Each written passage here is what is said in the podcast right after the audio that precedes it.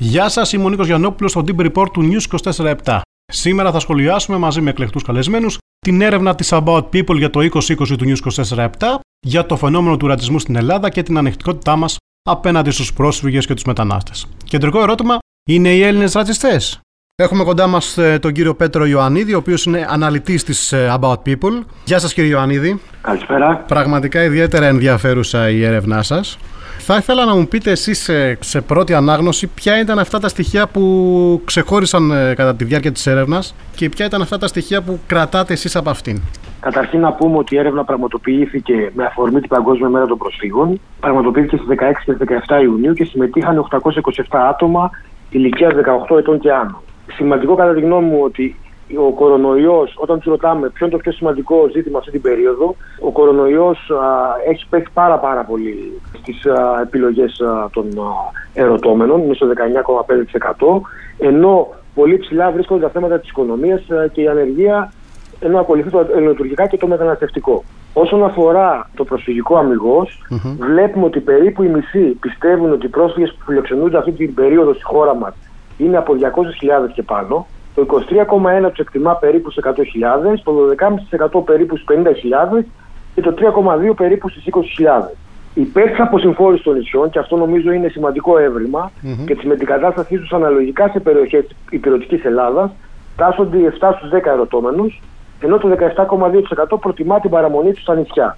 Ωστόσο, προτιμούν η πλειοψηφία, το 56,3%, η διαμονή των ετούντων ασύλων να γίνει σε κλειστές δομές, ενώ σε ανοιχτές δομές απάντησε το 16% και σε διαμερίσματα το 19,8%. Συνεχίζουμε τα ευρήματα. Το 46,9% θα είχε πρόβλημα εάν στην πολυκατοικία του ή στο διπλανό του σπίτι έμεναν πρόσφυγες. Ένα σημαντικό ποσοστό. Ένα σημαντικό ποσοστό η αλήθεια είναι. Ναι.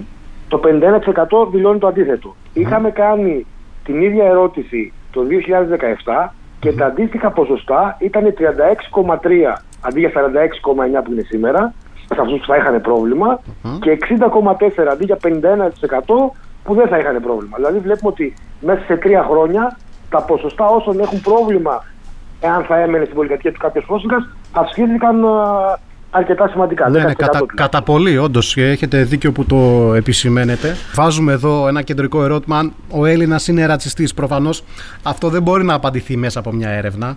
Αλλά η δική σας αίσθηση με από τις ερωτήσεις ε, και τις απαντήσεις, μάλλον, του δείγματος, ποια είναι; Υπάρχει. Ε, θα σας απαντήσω με ευρήματα των, των ερωτήσεων. Ένα στους τρεις, για παράδειγμα, θεωρεί ότι οι πρόσφυγες μπορεί να ενσωματωθούν στην ελληνική κοινωνία, ενώ διαφωνεί το 62,4%. Αυτό δεν σημαίνει ότι το 62,4% κατά τη γνώμη μου είναι ρατσιστές, γιατί σε αυτό το 62,4% μπορεί να υπάρχουν ρατσιστές, αλλά υπάρχουν και οι άνθρωποι οι οποίοι θεωρούν ότι οι πρόσφυγε αυτή τη στιγμή είναι πάρα, πάρα πολύ στη χώρα και δεν μπορεί η χώρα να τους απορροφήσει.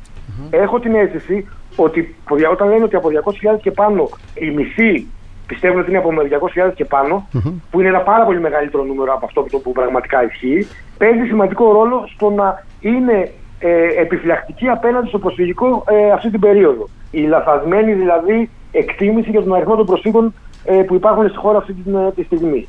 Παρ' όλα αυτά, συνεχίζουμε ευρήματα της έρευνας για να απαντήσω ουσιαστικά στο ερώτημά σας. Οι μισοί ερωτώμενοι τους ρωτήσαμε και πράγματα και για το μεταναστευτικό. Δηλαδή, πέρα από τους πρόσφυγες που έχουμε αυτή την περίοδο, υπάρχουν μετανάστες στη χώρα εδώ και 20 χρόνια, έτσι, εδώ και 30 χρόνια. ίσως και παραπάνω. Οι μισοί ερωτώμενοι λοιπόν πιστεύουν ότι η παρουσία των μεταναστών στην Ελλάδα κατά τη διάρκεια των τελευταίων δεκαετιών είχε μάλλον αρνητικό ή αρνητικό αντίκτυπο. Το 15 περίπου θεωρείται είχε θετικό ή μάλλον θετικό και το 32,5 θετικό και, και αρνητικό. Εγώ εδώ πέρα θα προσέθετα το 14,9 με το 32,3 και θα έλεγα ότι είναι μισή-μισή αυτοί που λένε ότι έχουν θετικό ή και αρνητικό και αυτοί που είναι σκληρά κατά των, των προσφύγων, κατά, υπό μία, κατά των mm-hmm. μεταναστών, υπό μία έννοια. Και... Ρωτήσαμε mm-hmm. το ερώτημα που μου βάλατε και στους ίδιους τους uh, πολίτες. Το 47,5% πιστεύει ότι η ελληνική κοινωνία είναι ρατσιστική, ενώ το 45,5% πιστεύει το αντίθετο. Αξίζει να σημειωθεί ότι η πλειοψηφία των ανδρών πιστεύει ότι η ελληνική κοινωνία δεν είναι ρατσιστική, ενώ η πλειοψηφία των γυναικών πιστεύει το, το αντίθετο. Ένα έβριμα, θα έλεγα, αυτής της έρευνας, όταν ψάχνουμε παραπάνω στα ποιοτικά στοιχεία, είναι ότι οι πιο συντηρητικοί, οι πιο προβληματισμένοι να το πω ευγενικά, η πιο επιφυλακτική απέναντι στους πρόσφυγες, στους μετανάστες, απέναντι στο άλλο τέλος πάντων, είναι οι άνδρες σε σχέση με τις γυναίκες, οι ηλικίες, οι μέσες ηλικίες 35-55 σε σχέση με τις μικρές ηλικίες οι οποίες είναι πολύ πιο χαλαρές απέναντι σε αυτό το ζήτημα, αλλά και οι μεγαλύτερες ηλικίες από 55 και άνω έχουν σχετικά καλύτερα ποσοστά και όσοι είναι ε, χαμηλότερης μόρφωσης. Αυτό δηλαδή το τρίπτυχο, mm-hmm. άνδρες μέσης ηλικίας χαμηλής μόρφωσης, έχουν τα πιο συντηρητικά ποσοστά απέναντι στο ζήτημα το προσφυγικό και των μεταναστών. Κύριε Ανίδη, φανταστική ανάλυση σας. Σα ευχαριστούμε πάρα πολύ. Να είστε καλά. Συνεχίζουμε το Deep Report του News 24-7 για την έρευνα της About People 2020 για τον ρατσισμό στην Ελλάδα και την ανεκτικότητά μας απέναντι στους πρόσφυγες και τους μετανάστες. Έχουμε κοντά μας τον κύριο Σπύρο Απέργη, δικηγόρο, ειδικό στο προσφυγικό ζήτημα. Νομίζω ότι ξέρει το προσφυγικό ζήτημα στην Ελλάδα όσο λίγοι. Γεια σας, κύριε Απέργη. Χαιρόμαστε που σας έχουμε μαζί μας. Γεια σας. Ε, και ευχαριστώ για την πρόσκληση. Παρακαλώ, δική μας η χαρά. Ε, νομίζω ότι ένα από τα πιο ενδιαφέροντα στοιχεία της συγκεκριμένης έρευνας, κύριε Απέργη, είναι το γεγονός ότι οι Έλληνες παρουσιάζονται σχετικώς, όχι απολύτως, αλλά σχετικώς ανεκτικοί με τους μετανάστες και τους, και τους πρόσφυγες. Δεν ξέρω σαν κοινωνία τι πρόοδο έχουμε κάνει τα τελευταία 25-30 χρόνια που το μεταναστευτικό και προσφυγικό ζήτημα μας απασχολεί εντόνως. Κοιτάξτε, αν ξεκινήσουμε αναφερόμενοι γενικά στο ρατσισμό. Ο ρατσισμός είναι ένα φαινόμενο πολύπλοκο που είναι αποτέλεσμα πολιτικών, κοινωνικών, οικονομικών, ψυχικών παραγόντων. Είναι κάτι το οποίο εξελίσσεται σταδιακά και με έναν τρόπο που μερικές φορές δεν το καταλαβαίνουμε. Θα ξεκινήσω λέγοντας ότι ε, με βάση την έρευνα που έχετε ετοιμάσει, καταρχάς υπάρχει μια ανησυχία στον κόσμο σχετικά με το μεταναστευτικό προσφυγικό. Βλέπουμε ότι είναι μέσα στα πρώτα ζητήματα, πρώτα σημαντικότερα ζητήματα για την Ελλάδα την περίοδο αυτή. Είναι ενήμερος ο κόσμος ότι είναι αρκετός κόσμος εδώ. Δηλαδή, αυτή τη στιγμή υπάρχουν αρκετοί που θεωρούν ότι είμαστε μεταξύ 100 και 200.000 προσφύγων. Ε, περίπου τόσοι είναι, δηλαδή οι καταγεγραμμένοι ετούνται σε διεθνή προστασία αυτή τη στιγμή Δηλαδή αυτοί οι οποίοι ετούνται διεθνή δεν έχουν ακόμα, ε, δεν έχει αποφασιστεί το καθεστώς τους. Επομένως είμαστε κάπου εκεί κοντά. Τώρα, ο ρατσισμός είναι ένα φαινόμενο που δυστυχώς βλέπουμε ότι ε, έχει εξελιχθεί αρνητικά τα τελευταία την τελευταία πενταετία. Αν σκεφτούμε το κύμα αλληλεγγύης που υπήρχε το 2015-16 κάτι το οποίο δεν το συναντάμε τώρα σήμερα. Mm-hmm. Ε, έχουν, έχουν αυξηθεί τα, φαινο, ε, τα περιστατικά αντιδράσεων σε βάρος των προσφύγων, προπυλακισμών ε, και ε, επιθετικής συμπεριφοράς τόσο στα νησιά όσο και στην ενδοχώρα. Παλαιότερα πρέπει να πούμε ότι στη θέση των ε, Αφγανών, των Πακιστανών κλπ. που έρχονται στην Ελλάδα τα τελευταία χρόνια ήταν οι Αλβανοί και τότε υπήρχε ένας ρατσισμός σε βάρος των Αλβανών ας πούμε και άλλων εθνικοτήτων που ερχόντουσαν στην Ελλάδα τη δεκαετία του 90 και του 2000 Τώρα τη θέση αυτών έχουν πάρει οι Πακιστανοί, οι Αφγανοί και οι λοιποί ε, αλλοδαποί που έρχονται από τις χώρες Μέσης Ανατολής και της Ασίας. Ένα άλλο ζήτημα ότι ο ρατσισμός δυστυχώς συναντάται πολύ στον ε, δημόσιο λόγο των, ε, των μέσων μαζικής ενημέρωσης και υπάρχουν αναφορές συχνά στην εθνικότητα των δραστών διαφόρων εγκλημάτων ε, με μια επιμονή ας πούμε και μια συστηματικότητα και βεβαίως στο δημόσιο λόγο των πολιτικών γενικά στη δημόσια σφαίρα, στο δημόσιο λόγο, στη δημόσια σφαίρα, μέσα από τα μέσα μαζικής ενημέρωσης και με άλλα φόρα, ε, έχουν πολλαπλασιαστεί οι φωνές της ε, ε ρατσιστικής ε, αντιμετώπισης των ε, αλλοδαπών και γι' αυτό βλέπουμε ότι και τόσο στην Ελλάδα και στην Ευρώπη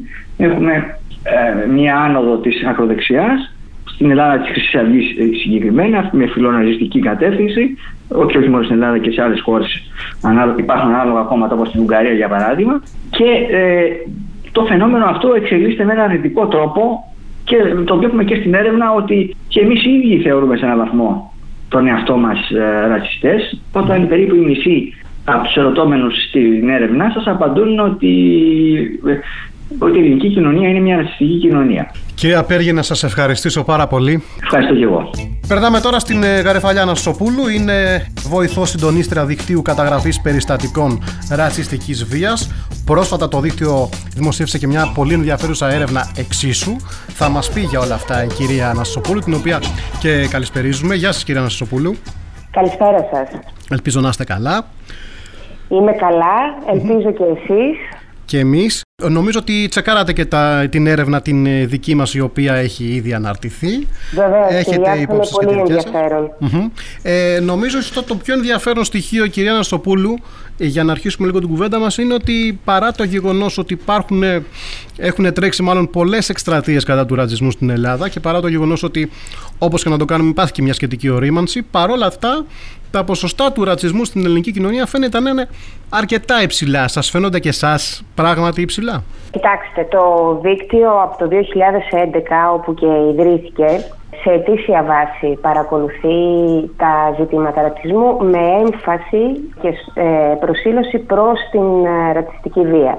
Πάγια λοιπόν τα τελευταία χρόνια ε, διαπιστώνεται όπως φαίνεται και στην έκθεσή σας ότι η ρατσιστική βία αλλά και οι άλλες εκφάνσεις του ρατσισμού είναι στοιχεία της ελληνικής κοινωνίας. Να σας πω μάλιστα ότι με βάση την πρόσφατη έκθεση που δημοσίευσε το δίκτυο πριν μερικές μέρες ένα από τα ευρήματα τα οποία εντοπίσαμε για το 2019 με βάση τα στοιχεία που συγκεντρωσαμε είναι ότι ενώ, το δίκτυο, ενώ συνεχίζεται, να συνεχίζουμε να καταγράφουμε επιθέσεις που παρουσιάζουν στοιχεία οργάνωσης ή τελούνται από οργανωμένες ομάδες διαπιστώνουμε την ίδια ώρα και μια αυξητική τάση σε ό,τι αφορά τα περιστατικά με δράστες άτομα, δηλαδή πολίτες που στην καθημερινότητά τους επιτίθενται, εκφράζονται ρατσιστικά και καταλήγουν πολλές φορές στη ρατσιστική βία. Άρα δεν υπάρχει ή μάλλον υπάρχει πάρα πολύ μικρό ποσοστό ανεκτικότητας, έτσι;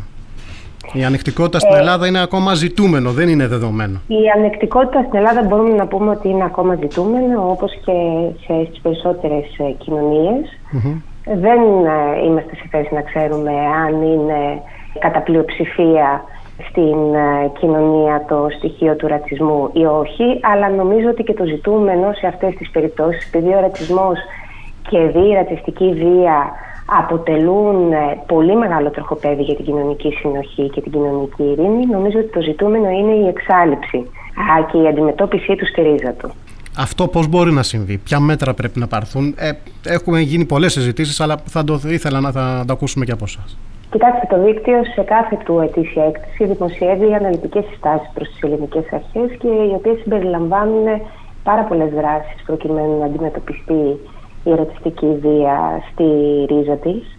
Χαρακτηριστικά θα αναφερθώ στην σύσταση του δικτύου προς τις ελληνικές αρχές να ενσωματώσουν από τα πρώτα σχολικά χρόνια διαδικασίες και μαθήματα που θα επιτρέπουν στα παιδιά να εξοικειωθούν με την ετερότητα αλλά νομίζω ότι επίσης πολύ μεγάλη σημασία έχει οι μηχανισμοί του ελληνικού κράτους να είναι σε ετοιμότητα προκειμένου να αντιμετωπίσουν τη ρατσιστική βία.